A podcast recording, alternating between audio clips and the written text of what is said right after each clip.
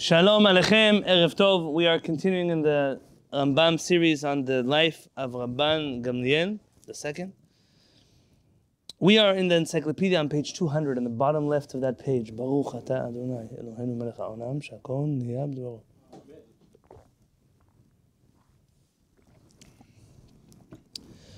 We ended off last time discussing how in the life of Rabban Gamliel, the minim, the early Christians began rearing their head and inf- infiltrating the Jewish people. And I just want to share a thought. A thought that might not be popular, but I'm going to share it anyways. We live in a world in which a lot of very interesting things are happening. I watch what goes on in the world, sometimes with awe and sometimes with fear, uh, sometimes with appreciation and sometimes with astonishment. There's a term that has become very popular to speak about. The term is cultural appropriation. Or as one person said it, my culture is not your costume. Now, I don't care much for the political aspects of these conversations that exist in the world. Nonetheless, cultural appropriation is a thing and it exists. And we live in a world in which it is increasingly becoming more offensive to appropriate someone's culture. You can move that black thing off the, it's just the cover for the camera. Cultural appropriation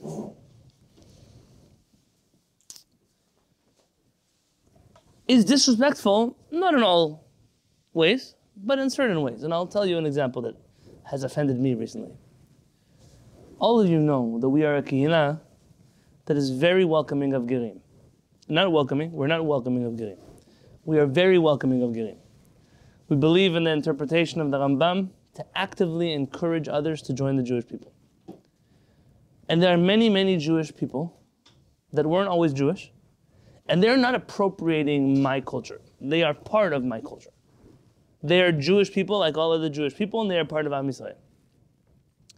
But there are groups of non Jews who have no intention of joining Am Yisrael. But they have every single intention of appropriating Am Yisrael's culture. They somehow, whether it's an offshoot of some messianic Jewish group or whatever else it might be, these are people who, unfortunately, due to the ArtScroll revolution or the translation of books into other languages, not only are they just thumping the New Testament and Old Testament at us with English translations, Today, higdilu laso. They already gone beyond that. They teach Mishnah, Talmud, Midrashim. Crazy over Midrashim. For all that I hate Midrashim, they love it even more. Twisting every Midrash and every Gemara and every Agada, everything. Ramchal, Mesilat Yesharim, books of the Zohar. Their entire yeshivot of people. Yani, they call themselves yeshivot appropriating our culture. Somebody comes and says, Hi, Rabbi, I'm not Jewish. Where can I buy a talit? Oh, are you converted to Judaism? No. I belong to this and this group, and we are Jewish people who live here, and we learn that and do. My culture is not your custom. Don't go just because you bought a talit and you have a big shofar in your living room and you know how to get a chumash, an English translation, doesn't make you Jewish. I'm sorry to be the person who has to say that. And this does not come from a place if I don't want people, I want people to be Jewish. You can become Jewish. So what are you doing exactly by not becoming Jewish? What are you doing? What are you saying really? You're too good for Am Yisrael? You know better than Am Yisrael what the Torah says? Please tell me more how you understand Jewish tradition better than we do. And if someone doesn't speak about it, if someone doesn't say, Khalas, it's enough, enough is enough, then who's going to take care of this problem? And this is a real, real issue. The minim of yesterday, the early Christians were actually Jewish people. They were Jewish people with very terrifying Jewish beliefs. And our rabbis had to debate them in order to shut those ideas down. But I don't owe a debate to somebody who's not even part of my people and wants to debate with me what my books actually say or don't say. It's a frightening thing. We live in a really interesting world. But you would think that at this point in our history, with all the evolution, yani, all the progression that we have, so at least stop appropriating my culture also. My culture is Judaism. I don't want to see people mocking it. I don't want to see big crosses and talitot and microphones and hallelujahs jumping on the stage. I don't want to see it. What's going on over here? And just like all other communities can protest that they don't appreciate when their culture is appropriated, I can appreciate the same thing. But I'll tell you even one more. I especially don't appreciate it when people whose grandparents and great grandparents and great great grandparents hunted Jewish people in the streets to kill them. And now they're busy appropriating my culture. That's already that's already over the top. It's time for people to say the truth. There's an interesting fellow walking around. Who's that? Oh, okay, good. That's fine.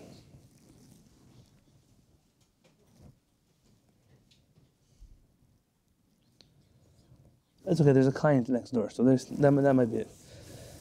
Says the encyclopedia on the bottom, page 200 on the left. It's our neighbors, Islam? Yes. That's good.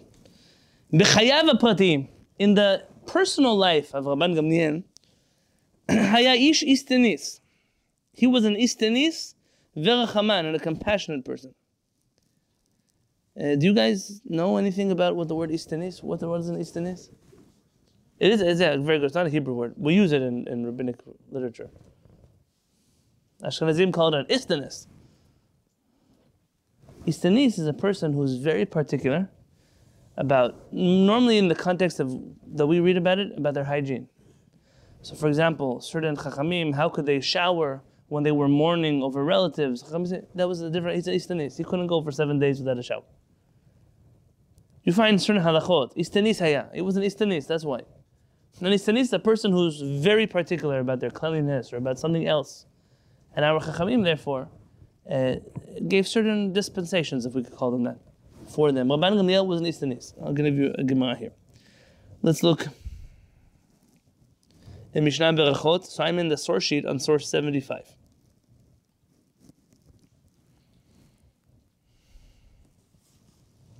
The Mishnah is sharing a number of unusual incidents that involve Rabban Gamliel. Source 75, you see that in the source sheet? Scroll all the way down. רחץ לילה הראשון שמתה אשתו.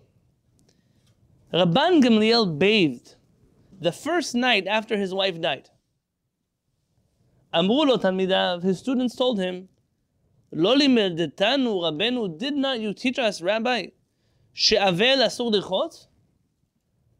That a mourner is forbidden to bathe? This is a very this is the proper way in which to ask a question on one's rabbi. How, how could you do it? That's not how you ask. You ask, Rabbi, didn't you teach us? Rabbi, weren't you the one who taught us Shulchan Aruch chapter so and so where it says that an avel is not allowed to bathe? Amar lehem, Rabban Gamliel tells them, Eni chishar kol adam. I'm not like other people. Istenis ani. I am an istanis. You see, a mourner is prohibited from doing certain things that are comfort, comforting. They're, they're too comfortable. They're luxurious almost. He's saying, I don't bathe out of comfort or luxury. I bathe out of necessity. My necessity, I cannot, literally, I cannot live without bathing. By the way, in the nine days, we're not even, this is real avelut, this is real mourning. The nine days, you have all kinds of not to shower, not to bathe. Not to, the bottom line, when Chachamim were talking about not bathing, they're telling a person who bathes once a month, once every other week, listen, why do you have to schedule your bath this month during the nine days of the Shabbat? Just do it before or after. But a person who bathes every day, and it's not you know, soaking themselves. Not like Esther Malka was soaking in perfumes and fragrances and the special salts and rubber duckies singing songs. It wasn't what's going on here. You're showering. How's a shower? A few minutes in the shower, you go, you shampoo, you come out. This is a shower. The, right, there's a difference. There are certain types of bathings that are luxurious. You can ask me, should I sit in a, should I sit in a jacuzzi? That's one thing. But going to shower, showers, there's some people who shower two or three times a day.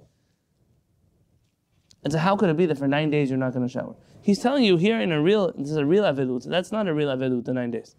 This is real avilut. He says, how could you expect me to not shower? I'm different than other people.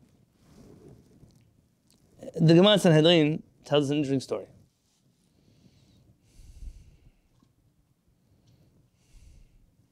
Let's skip through this paragraph on 76. In the middle, we're going to find a section. Maaseh b'shachat. There's a story about one woman. Shel Rabban Gamliel. She was the neighbor of Rabban Gamliel. Shemet bina. Her son died, lo anenu. V'haita bocha alav balayla. And she would cry about him the whole night. She was wailing and crying.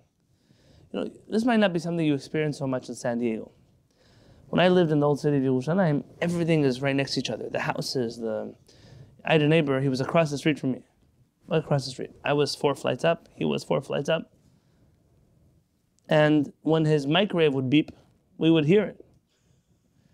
And there were times where we'd say, "Hey, your phone is ringing. It's two o'clock in the morning. Come on!" It's like we would hear it in our house because our windows were facing across from each other.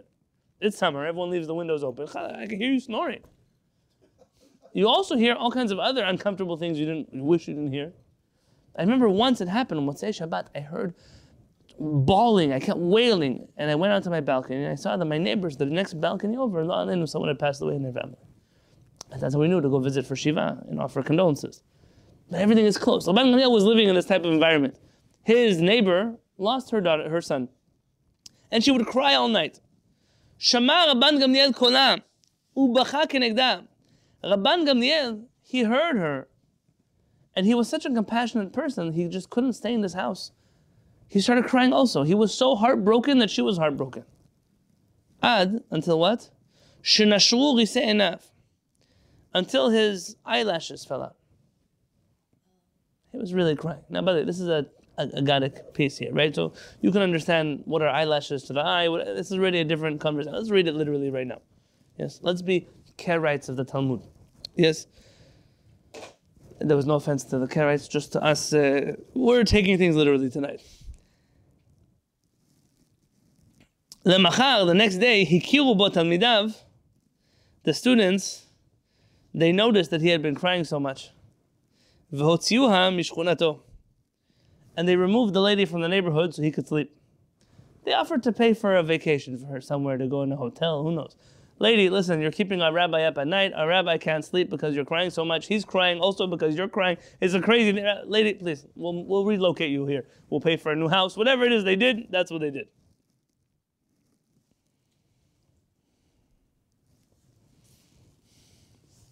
Inside the encyclopedia, we continue. He used to study the verse in Devarim, which says on page 201 on the top right, Hashem will give you compassion, and He will have compassion over you and increase you. That's a pasuk in Devarim. Says Rabban Gamliel, this should be a sign in your hands. Kol ha-merachem al Anybody who is compassionate over other people, merachamin alav They have compassion over you in heaven.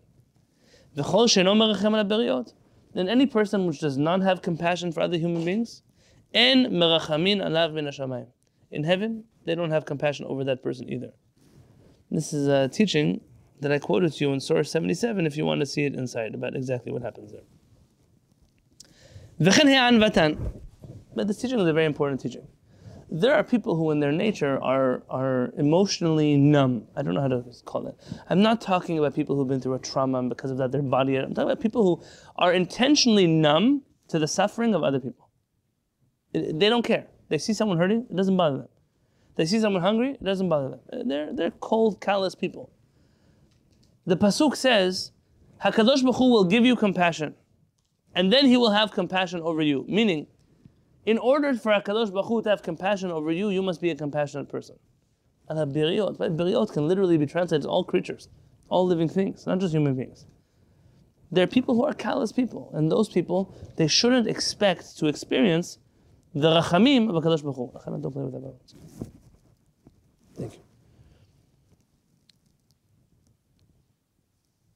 We continue. He was a very humble person. Let's look in uh, Mishnah Keritut. So in Mishnah Keritut, source 78 in the source sheet. Amar Rabbi Akiva, Rabbi Akiva said, שאלתי את רבן גמליאל ואת רבי יהושע בהתליס של אמום. I asked a certain question to Rabban Gamliel and Rabbi Yoshua in the itilis. Today in Israel they call it itilis with a z at the end. In the meat market in Emom, Emom, I don't know where that is. They went to go buy an animal for the wedding feast of the son of Rabban Gamliel. What did he ask him?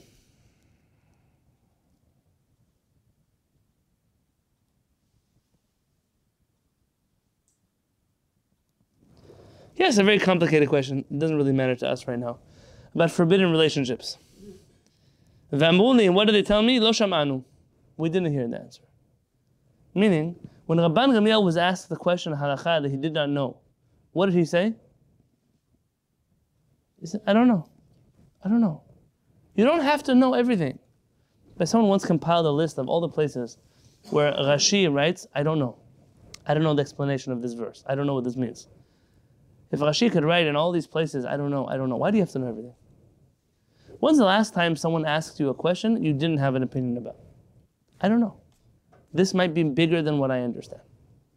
But in the last few weeks, I've been seeing people writing all kinds of things, as if now they became the. Not only are they the advisors to the State Department of every country on the planet, they're also they're experts on foreign policy, they're experts on war, they're experts on civil rights. Oh, and I look and I say, listen, I understand. I understand you want to have an opinion.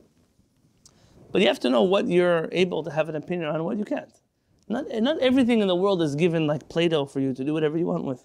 You have to sometimes be able to say, I don't know, this is not my profession, it's not my forte, it's not my area of expertise. I got a complicated question last week.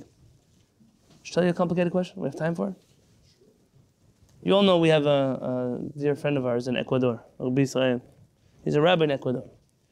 Now in Ecuador, unfortunately, like in many places in South America, both the Sephardic community and the Ashkenazi community do not allow for gerim, for converts to be in their communities.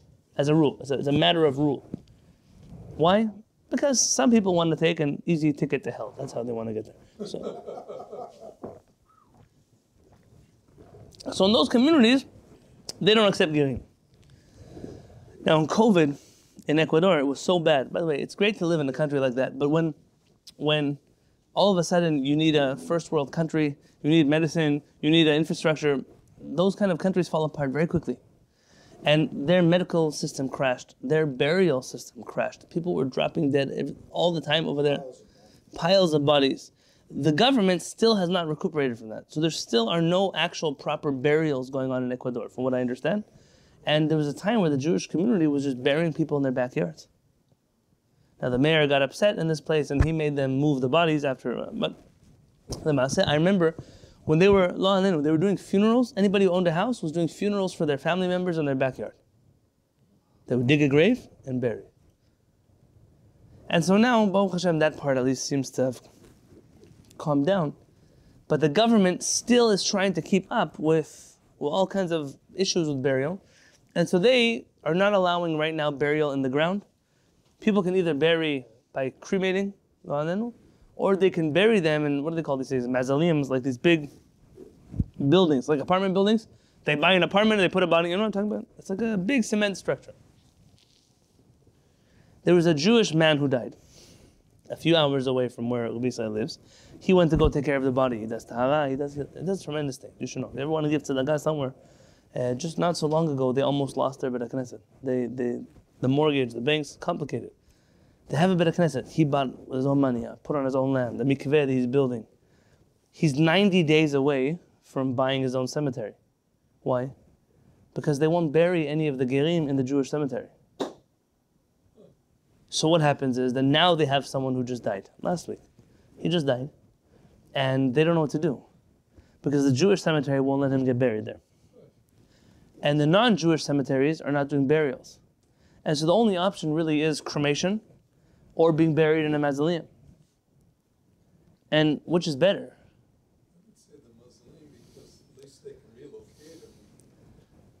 That's a very good point, but that's what Baruch said. It's a very good point. I mean, if this happens in three months, he might have his own cemetery.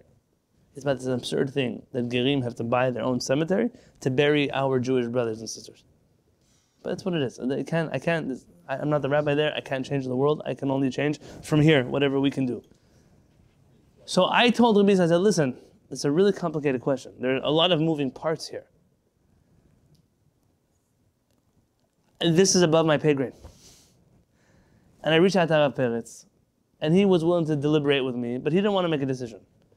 It's too, you know, when you start dealing with the afterlife and people, it's not, it's no longer just is this meat kosher or not. It's a real serious question. It sets precedents for other people in other places. And ultimately, I didn't feel comfortable making the decision on my own. I had to reach out to a number of other Talmidei Chachamim and have a conversation. And there was not one point in that conversation that I felt, I'm so embarrassed I don't know the answer. I, I don't, I'm, my area of expertise, Baruch Hashem, is not funerals, burials, death. There are rabbis that that's what they do. They're involved in this area of halakha very heavily. I won't tell you on camera what we did. But the said, these are the kind of questions you have to know when to say, this is above my pay grade. And Rabban Gamliel did exactly that. I don't know the answer to this question. It's okay to not know everything. To the contrary, sometimes you pretend to know something and then you come out looking like a fool. Don't pretend. Just say I know. Or you make a big mistake. That's and that might even be worse than coming out as a fool. And the encyclopedia continues. בביתו, in his home, היה מקבל את החכמים בסבר פנים יפות. he would always welcome the Chachamim into his home with a smiling face. And in the wedding of his child, Rabban Gamliel Gamliel would go literally from table to table and he would wait on the Talmidei Chachamim. He would give his guests food and drink.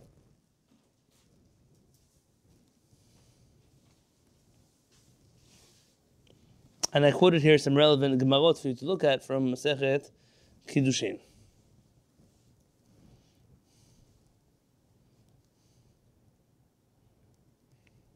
A long section from Masechet Kiddushin. נוהג היה להחמיר על עצמו. רבן גמליאל was used to being very strict on himself.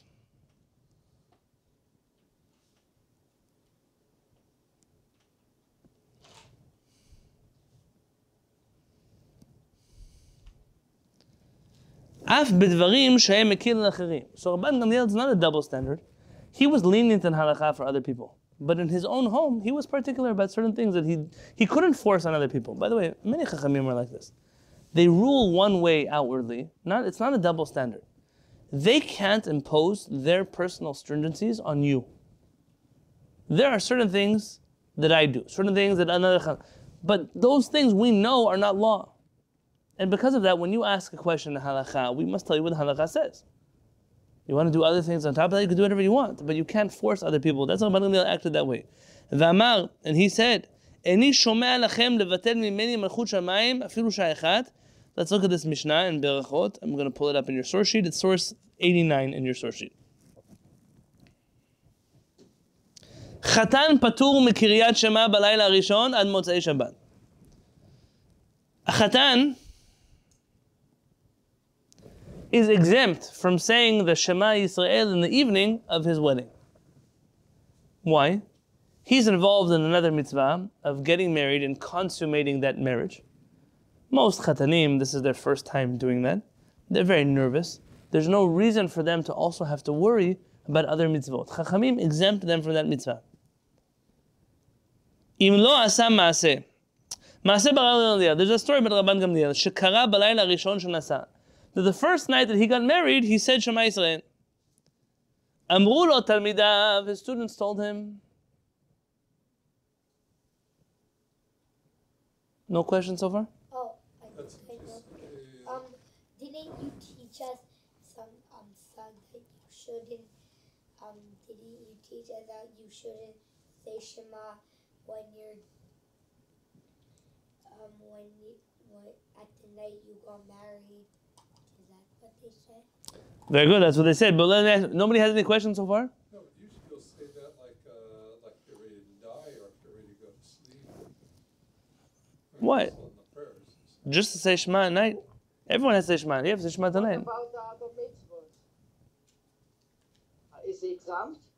I'm asking you, but I'm not asking you what the students of Rabban Gamliel asked. It's going to be right there. A ch- a- a Chatan is patur from, yeah, from what other mitzvot could there be that night?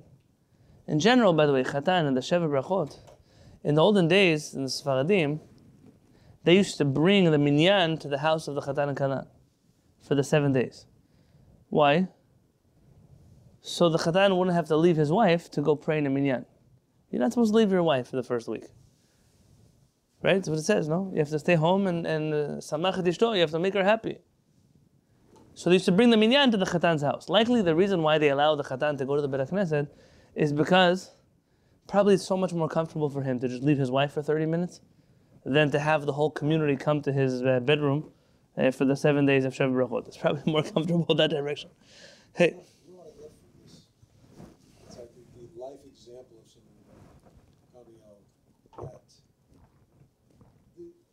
It's that don't, quite intuition, but there's a spontaneity of knowing in terms of halacha when you can, I don't want to give the wrong example of transcendence, but it, in this moment, in this situation, with my life and who I am, this is what you do without worrying about whether he's breaking something.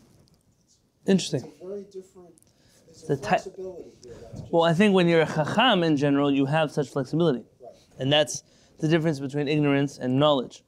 And he saw what happens? Uh, you guys didn't understand my question, so we'll try to read it again. Amur his students tell him, Lo limadetanu rabenu, did you not teach us, Rabbi Yochanan, what did you teach us? Shechatan patur mikrat shema balayla rishon.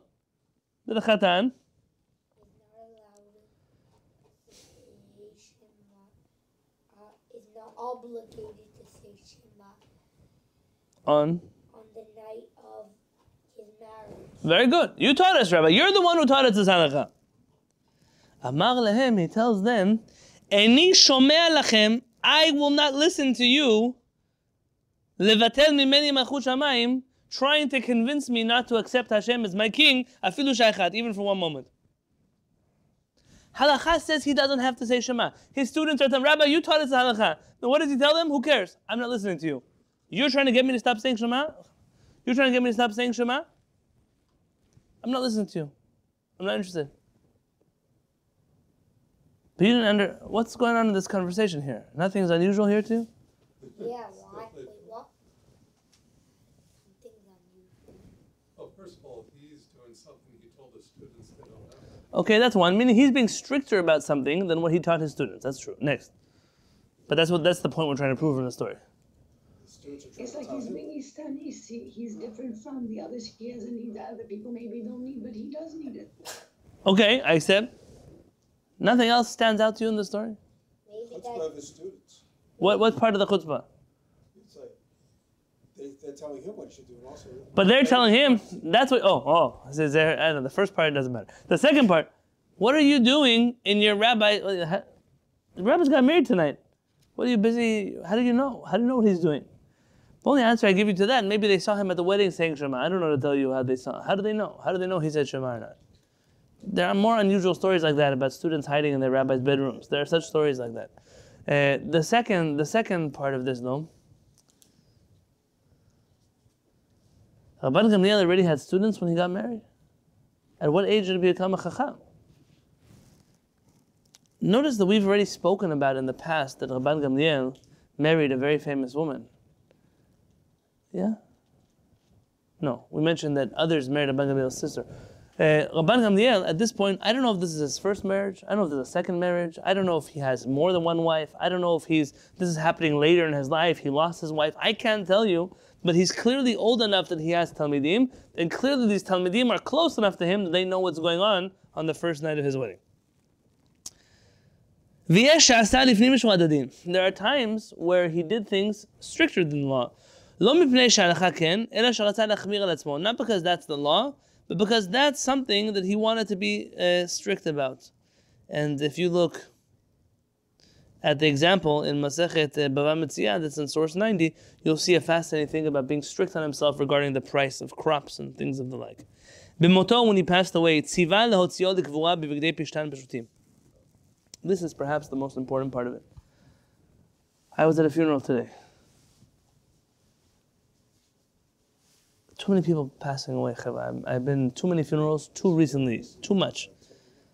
Um, but this one is very relevant. This is very relevant.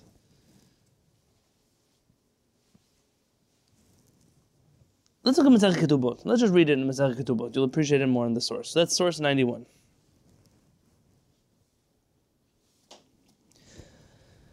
My Rabban Gamliel. What's the connection between Rabban Gamliel and the house of mourning, says the Gemara? The Tanya we learned Barishona originally in the Jewish people.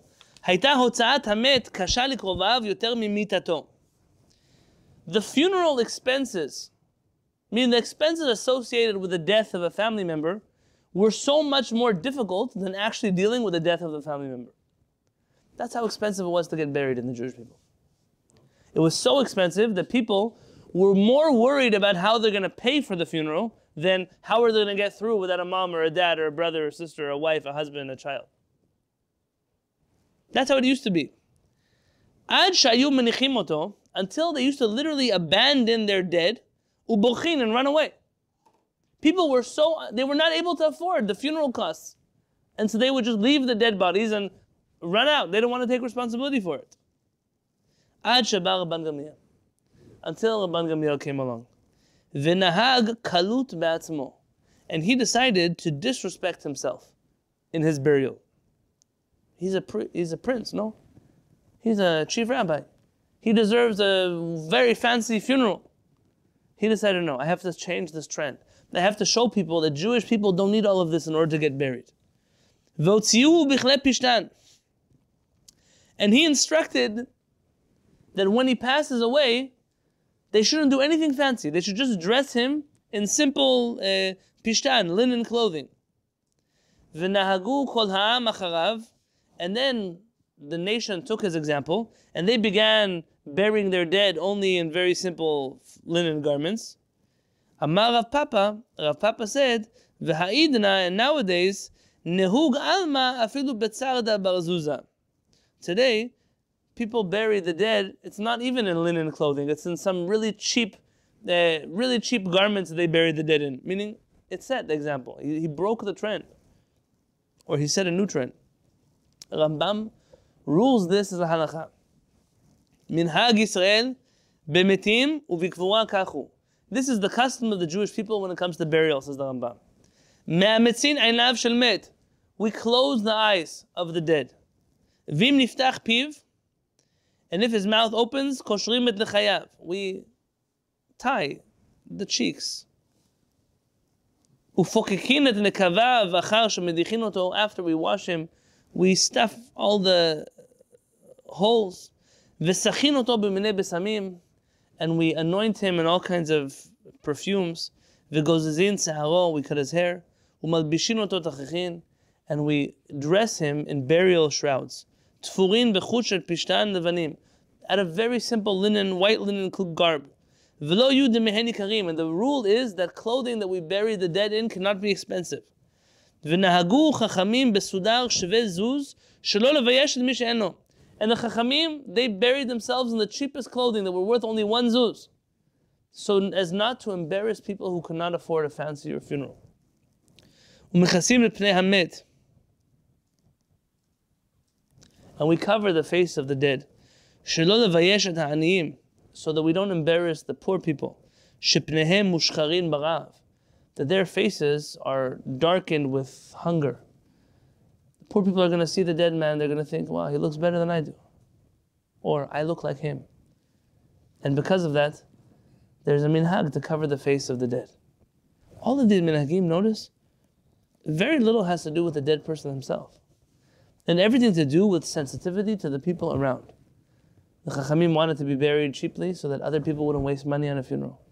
The Chachamim covered the faces of the dead so that the poor people wouldn't be embarrassed. Maran rules this halacha. Maran in 93. En kovrim hamet b'tachichim ikarim afilu. We do not bury the corpse in very expensive burial shrouds, even for the prince of the Jewish people. Where did he learn that from, Maran? Rabban Gamliel. Even Rabban Gamliel didn't get buried that way. The second halacha, 94. Nahagu likbor b'vgadim levanim. The accepted custom is to bury the dead in white clothing. Okay, the next halacha has to do with uh, men and women. And then ultimately, Yoreh De'ah, Maran writes how we close the eyes and so on and so forth, as we read in the Rambam.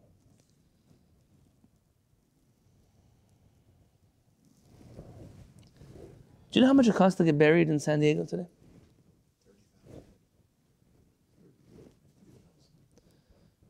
Thirty thousand, fifty thousand. Just the plot itself can cost a person sixteen thousand dollars. Just the plot. I'm not talking about the mortuary. I'm not talking about the cemetery. I'm not talking about the the the tombstones. I'm not none of that. With all of that, what happens? People lose their loved ones. You've been to many funerals. When's the last time you were at a funeral and you wondered how what did it take for this funeral to even happen in the first place? I was once with a person here in San Diego at the funeral, whatever they do at the office, the charge for the burial. And this person was a lady, was a widow, had to take out every credit card they had. Put $500 here, put $200 here, put $1,000 here, put, until they were able to cover the, the people, they don't care. They, they sit there, it's a business. Uh, they know that if they're compassionate, everyone's going to take advantage of them, so they, they take advantage of other people instead. The layaway, right? And. And this whole, you know, I met a person recently who told me, she said, Rabbi, just so you know, I already went ahead and paid for all my burial arrangements in advance, and I wrote your name down as the officiating rabbi. Yeah, you're not going anywhere. Relax. You know, you're still young. Rabbi, my children won't be able to afford to bury me. So I took care of the burial now. And I heard that when I pay for it in advance, they take less advantage of me. So, no, for real, it's a discount because they know that it's not under pressure. When people are under pressure, they'll do anything for pressure. I was once in a Bet Knesset in Monsey, New York. My wife's Chassidut, the Karlin Stolin Chassidim.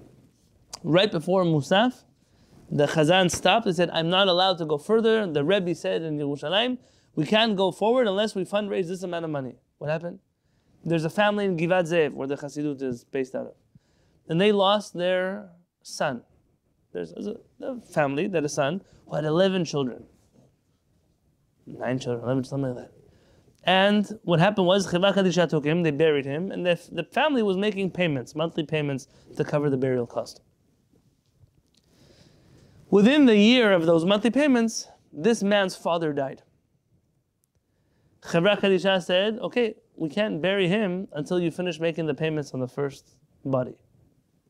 They said, we don't have that kind of money. we can continue doubling our payments. We can't pay him up front before, we can't do it. What did Chevra Kadisha say? Tough luck. They left his body in the house with all the orphans there and the widow there in his bed. Three days. They're not coming. By the way, what's a Chava Kadisha? Why, what's the word Chava Kadisha mean? Chavra means a, like a group. What is Kadisha? Holy, a holy group. Why are they a holy group? What's so holy about them? They do something that nobody probably wants to do. It's a big mitzvah that most people don't want to do. And why Kedusha? What, what's so holy about them? The last chesed you can do with someone. Yeah, what's so, I know, what's so holy about them? The guy who drives the hearse for the funeral home. Why don't we call him a Nahaga Kadisha? Why don't we call him a holy driver? No, that's, so that's the answer. So why is the Chava Kadisha holy? They don't take money for this. They don't take money for this. It's all free. In Morocco, for example, the Chava Kadisha would always be seated first in the Bet Knesset. In the weddings, always in the center of everybody showed gratitude to them because they didn't make any money for what they did. It was something they did out of a, a desire to help other people. That's why people gave them respect. Today, Chava Kadisha, uh, Chava Kadisha. You should call him uh, Chevra, I don't know, Tuma'a, what do you? Want to call it? I know a man here in San Diego who went to bury his uncle in Israel. In the middle of the funeral procession, they already bought a plot, they're carrying the body. The head of Chava Kadisha comes over and says, Hey, you know, there's a better plot, better view on the other side of this hill. Uh, view, it's amazing, by the way, people invest in it. Not see, it doesn't say anything anymore. And he says, Okay, okay, let's do it. You want to upgrade? Absolutely, I want to upgrade. Okay, so let's go to my office and swipe your credit card. They're literally carrying the body from the place where they say the speeches to where they bury. Not like here where they do these graveside uh, uh, burials. He said, now? He said, of course. But what about how we're we going to get away from He says, don't worry. I told my guys to say some extra Tehillim. His guy said extra Tehillim. He went to go pay another 15,000 shekels. And then he came back, and the holy Yechevah Kadisha continued moving. Holy? What's holy here? If I had the money, I would find a place to make a Bet Almin, uh, a cemetery, where people would get buried for free. Not free, it sounds too idealistic. You know that they're in Philadelphia. I, I buried a man here whose grandparents started in Philadelphia a funeral home and a cemetery, it's Jewish. They, they were the early founders of the Reform movement in Philadelphia. That every person in the community, they paid membership to the synagogue and they paid membership to the funeral home. What was it? Like $100 a year. $100 a year for their whole life. And so long as from when they turned 18 until they passed away, they made their payments of $100 a year, they got that covered their burial in the cemetery. None of their children ever had to worry, the grandchildren, nobody ever had to worry as long as they were, it sounds funny, but a member of a cemetery, their burial was covered. Even that a person could do. Yeah, for, for Levayot. I mean, the, the, the original people there realized it's expensive. And not everyone's children can pull it off. So let's take care of it now. And this is these kind of things, Amish has to think about this. It can't be that I see every day, every day. I'm not exaggerating. People call and people ask, we need help burying a father, we need help burying a brother, we need help burying a how they can't afford it. What do you want them to do? People go broke with money they don't have. They make fundraiser, whatever. Instead of someone saying, the system is broken here. Why? Why do we still get buried in cemeteries where they rake the prices? Why? Why is there a Jewish section of a non-Jewish cemetery? Why? Why do we let other people decide for us what is moral, what is ethical, what is correct for our communities? And so, because I know that many people are superstitious, and I know that other people don't appreciate talking so much about death, and because in general you're supposed to end off on a good note, I wanted to bring one last teaching from Rabban Gamliel, the last source of my source sheet, 97. It has nothing to do with anything. But it's just there so you could say, ah, we spoke about something nice at the end of this class. רבן גמליאל היה אומר, רבן גמליאל said, כל מי שלא אמר שלושה דברים אלו בפסח, anybody who did not say these three things in Pesach, לא יצא ידי חובתו. did not fulfill their obligation of Pesach. What are they? Ve'eluhen. Pesach. Matzah umaro. Pesach, the offering of Pesach. Matzah, the bread, the wheat. And maro, the bitter herbs. Where is this from? The Haggadah. Make sure on Pesach you say it. According to Rabban Gamliel, if you don't say these three words, you don't fulfill your obligation. Rabban Gamliel is a character that we spend a lot of time on. The reason we spend time this is really where the new leadership of Am Yisrael, recreated in the Yavne, the leaders that we've been speaking about are all interconnected. Those politics between Rabbi Yoshua, Rabbi Eliezer ben Hyrcanus, Rabban Gamliel, who's really the authority, who can trump who, what are the values that are leading the Jewish people? All of those conversations, we think they happened 2,000 years ago. They're happening right now also. And the lessons that we learn from these stories can help us figure out what is the right direction that Am Yisrael is supposed to be going now. Where are we, where are we headed from here? If you don't know where you're going, you have no idea what to do right now. People say, oh, we'll figure it out later. You can't figure out important things later. Important things have to be figured out now so you know which decisions to make when we get there. And hopefully the lives of these Chachamim, Rabbi Gamliel, Rabbi Yoshua, Rabbi Eliezer ben Hyrcanus, Rabbi Akiva, among others, that they will guide us. They'll be a path for us looking forward what Am Yisrael needs to be doing. B'ezrat Hashem